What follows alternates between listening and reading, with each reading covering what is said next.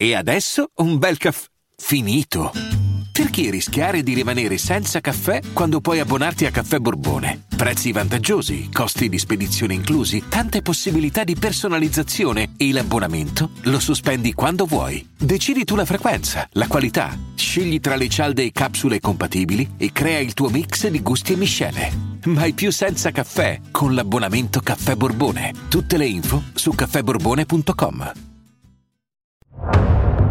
L'importante per me era stabilire con lui un rapporto di fiducia. Io ti sto dicendo che non ti voglio fare un processo, tu ti devi fidare che io non ti farò un processo perché non serve.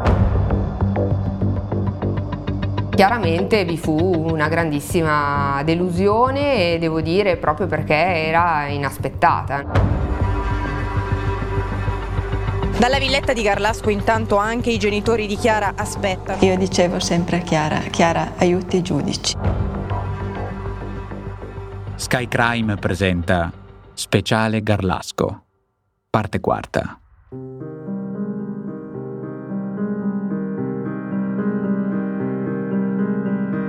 Quanto ci sentiamo suggestionabili? Basta cambiare punto di vista per cambiare anche l'idea.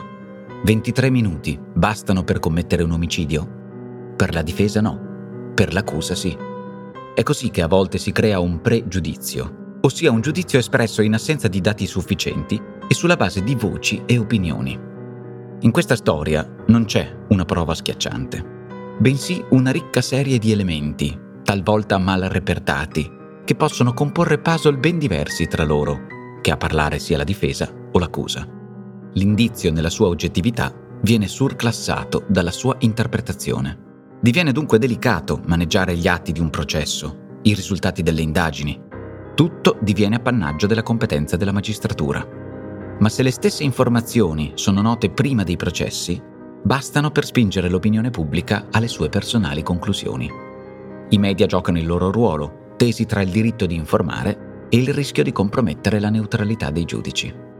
A questo proposito è interessante sapere che un piccolo cavillo burocratico del nostro sistema normativo è di fatto un cavallo di Troia con cui la stampa accede agli atti e rende impossibile arginare i processi mediatici.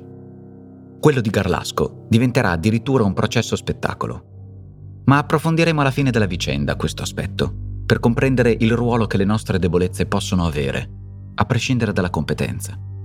Io sono Francesco Marchi e la mia voce viaggerà assieme alle vostre domande su storie di crimini e delitti. Qui, su Sky Crime. L'8 novembre 2011 al Tribunale di Milano si apre il processo di secondo grado contro Alberto Stasi. Un processo che si risolve relativamente presto.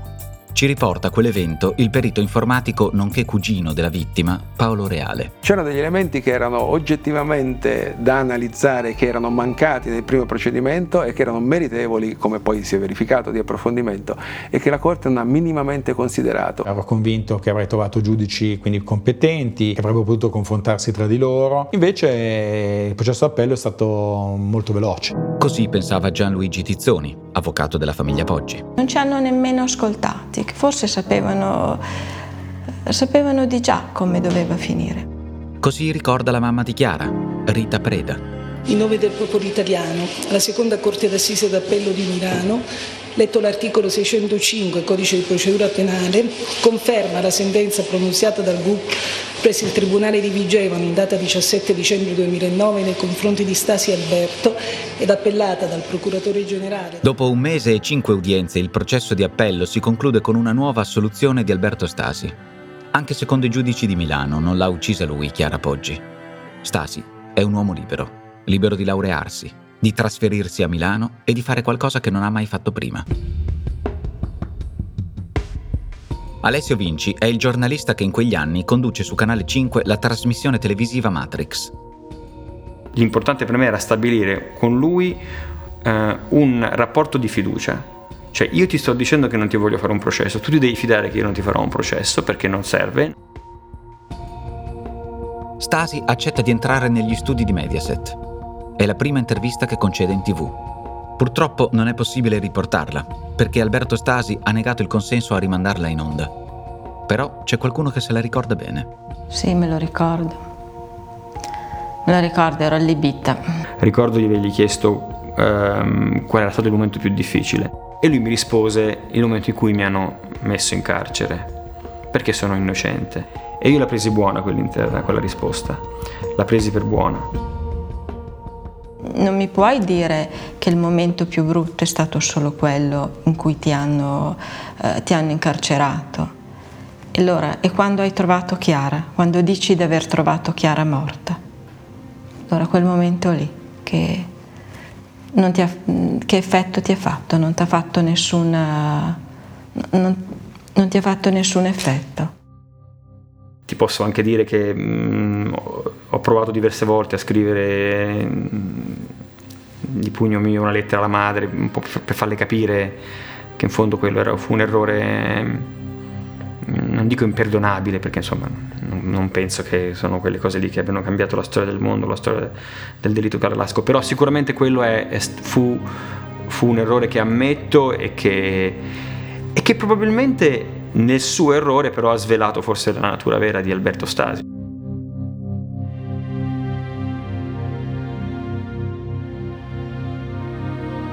Eppure c'è chi vede nel ritratto televisivo di Alberto qualcosa di dissimulato, di alterato, come l'avvocato Fabio Giarda.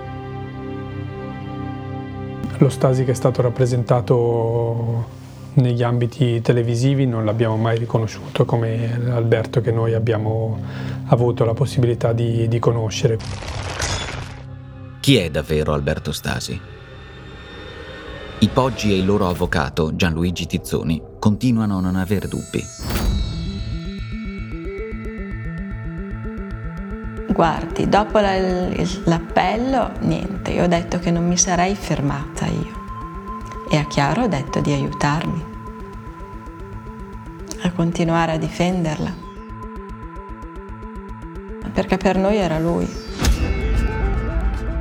Sono passati sei anni dall'omicidio di Chiara Poggi. Nel marzo 2013 l'avvocato Tizzoni si gioca la sua ultima carta, il ricorso in Cassazione.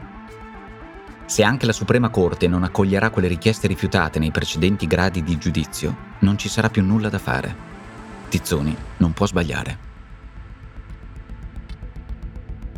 Mi presento solo in Cassazione a discutere e convinto che sia appunto un rigore da tirare o dentro fuori, non ci sarebbero state altre possibilità.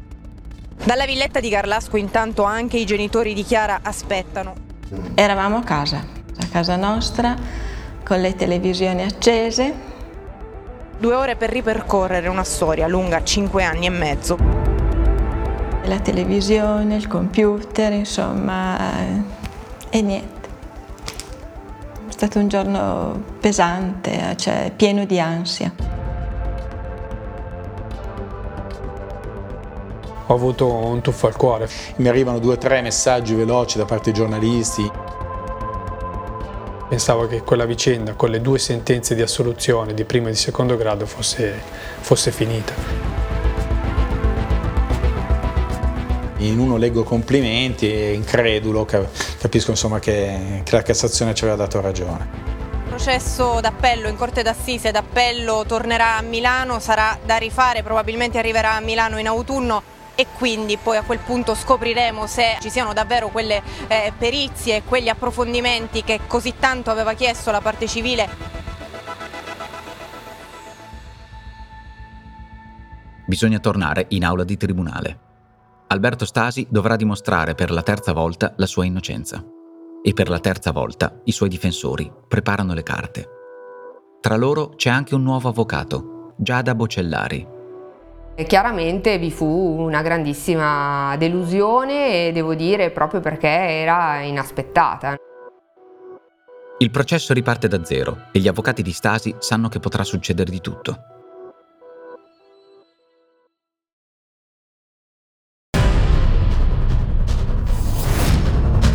Può essere stato assolto in primo e in secondo grado Alberto Stasi, il fidanzato di Chiara Poggi, la 26enne trovata morta nella sua casa di Garlasco, dovrà dimostrare per la terza volta la sua innocenza davanti alla Corte di Assise di Appello di Milano.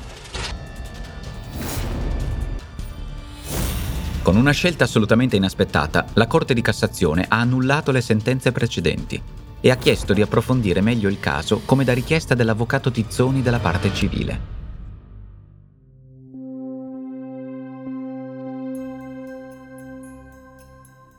La Corte Assise d'Appello di Milano correttamente dispone questo, questi approfondimenti.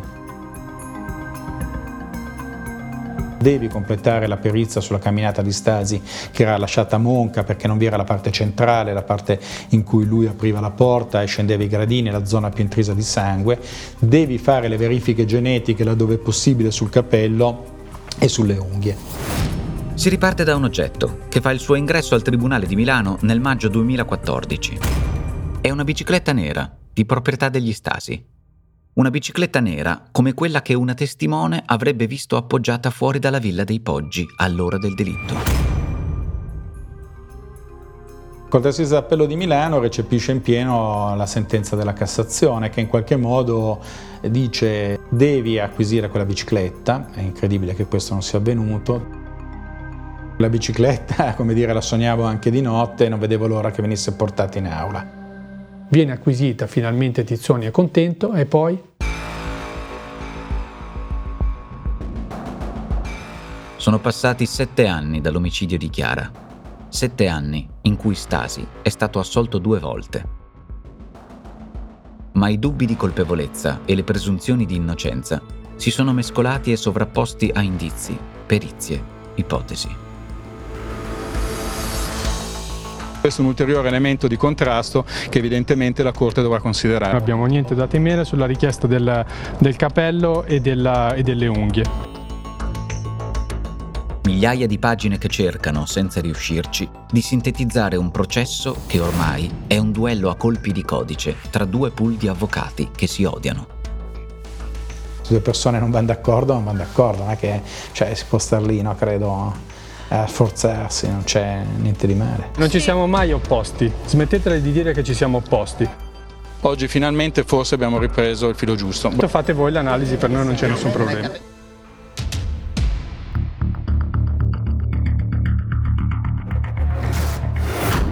Si parla di biciclette, di pedali scambiati da stasi per confondere le acque, di tracce di sangue, di possibile DNA sotto le unghie. Si cerca la prova regina, ma restano soltanto gli indizi e la difficoltà a seguire un processo che è sempre più complicato. Diciamo che questo processo aveva degli aspetti molto tecnici che mh, mm, richiedevano sicuramente una preparazione molto, molto elevata. Ecco. Perizie a favore di Stasi, perizie contro Stasi, accertamenti che sembrano far pendere il processo da una parte e dall'altra. Dove sta la verità? Ma soprattutto quale sarà adesso il destino di Alberto Stasi. Il 17 dicembre 2014 è attesa la sentenza del terzo processo contro di lui.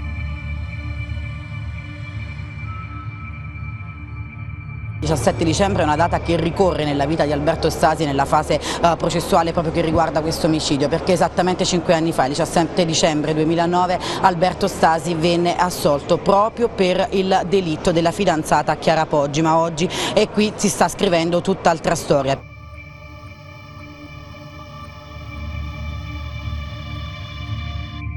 Adesso stanno parlando eh, le parti, parlerà la difesa, parlerà l'accusa, poi le parti civili, poi ci sarà la Camera di Consiglio e infine la sentenza.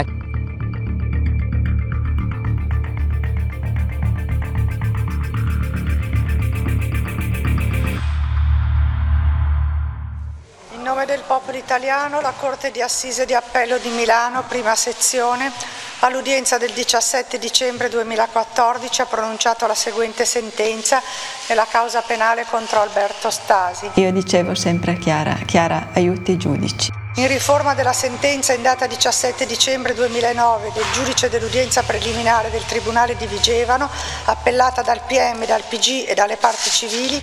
Chiara, guidali. Aiutali, guidali, guidali verso la verità.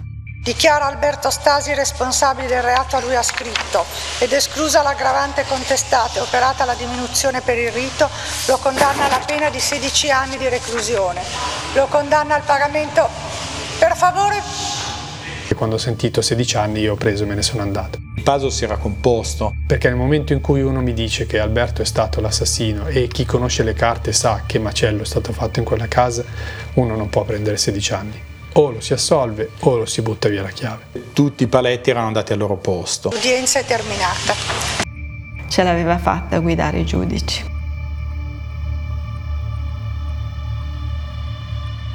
Secondo la sentenza sono vari gli indizi che hanno ribaltato da innocente a colpevole il giudizio su Stasi. Ma c'è un indizio che pesa più degli altri. C'è una nuova perizia che dice che Stasi non avrebbe potuto attraversare la scena del delitto e ritrovare il cadavere di Chiara senza sporcarsi le scarpe di sangue. Se nei giudizi precedenti le simulazioni avevano dimostrato che l'imputato avrebbe potuto evitare tutte le macchie di sangue, nel giudizio di appello bis una nuova valutazione ribalta tutto. Stasi, per vedere il cadavere, non si sarebbe potuto fermare davanti alla porta, come ritenuto nelle precedenti perizie, ma avrebbe dovuto obbligatoriamente scendere due gradini della scala, due gradini troppo impregnati di sangue per non lasciare nessuna traccia. Quindi il giorno dell'omicidio, come potrebbero essere andati i fatti secondo la sentenza? Stasi avrebbe ucciso Chiara, avrebbe lanciato il cadavere giù dalle scale e sarebbe tornato a casa propria, non visto da nessuno. Solo qualche ora dopo, con vestiti e scarpe pulite, avrebbe dato l'allarme raccontando di aver trovato il cadavere della ragazza.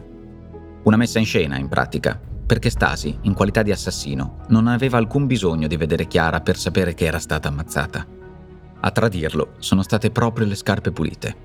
Ce lo conferma il colonnello Luciano Garofano. Quelle scarpe devono essere sporche di sangue e quelle scarpe avrebbero dovuto lasciare delle tracce proprio in corrispondenza di quella porta. La ragione più semplice qual è? Che il dottor Stasi si è cambiato.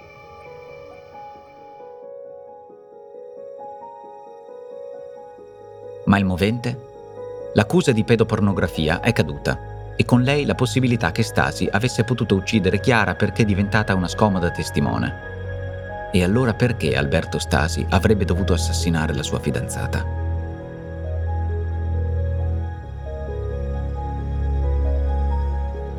Il movente, dice la sentenza di condanna, non è stato ritrovato. Si dice Chiara doveva essere diventata pericolosa per un motivo rimasto sconosciuto. Quindi Chiara diventa pericolosa per Alberto Stasi, per la sua immagine, per un motivo rimasto sconosciuto.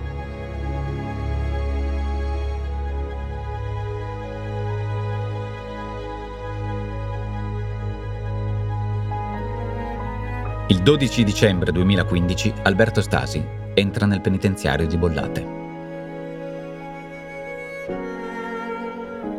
La prima cosa che lui ha detto ai, suoi avvocati quando poi vabbè, si è costituito e ha detto proteggete la mia mamma. Chi gli è sempre stato accanto, come sua madre, non può accettare che la porta del carcere dietro le sue spalle non si riaprirà prima di 16 anni. La sentiamo ora, alla fine, per la prima volta. Qual è la, la, la prova? Qual è la prova eh, su, quale, su, cosa si è basato la, la, condanna di Alberto? Io ho, ad oggi ancora non ho capito qual è la prova della, della sua colpevolezza.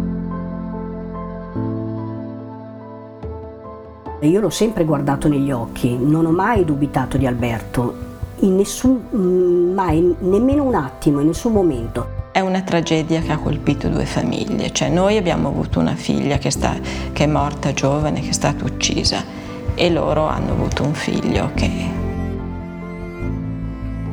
Per cercare la verità non bisogna lasciare um, nulla di intentato, bisogna uh, chiarire tutto ed, e questo è stato fatto. Sì, Chiara ha ottenuto giustizia.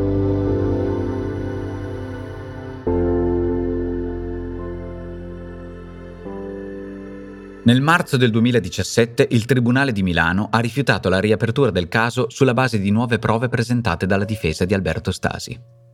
Alberto Stasi è detenuto nel carcere di Bollate. Si è laureato in economia e legislazione d'impresa. L'ultima sentenza è stata pronunciata.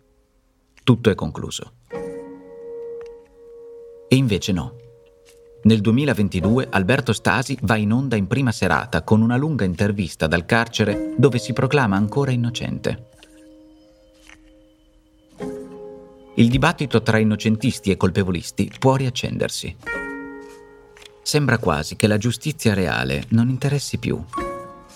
Le succede invece una insaziabile giustizia segreta, quella percepita, quella che è stata capace di inquinare i processi ufficiali torna utile come spunto di riflessione quel cavillo di cui vi avevo parlato all'inizio. Ve lo spiego. Un atto giudiziario, prima della sentenza, è di fatto non pubblicabile, ma lo stesso contenuto di quell'atto invece sì. Significa che un giornalista non può pubblicare l'atto per intero, ma può raccontarne il contenuto. L'obiettivo di questo distinguo sarebbe quello di tutelare la libertà di informazione. Il risultato che si ottiene però può essere controproducente accade che un giudice venga messo a conoscenza dei fatti, con tutti gli annessi pregiudizi, prima del processo. E più è forte la voce della piazza, più è difficile non tenerne conto. Qualsiasi professionista rischia di essere suggestionato, anche inconsciamente. Quello che resta, alla fine di tutto, è un contesto di post-verità, dove qualsiasi sentenza, anche se corretta, può lasciare adito a dubbi.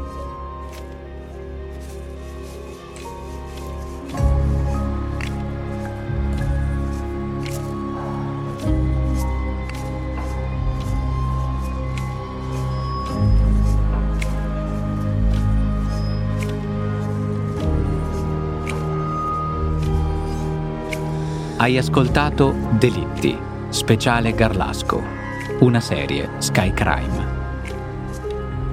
Adattamento audio Alessio Abeli e Francesco Marchi. Voce Francesco Marchi. Produzione Voice.fm.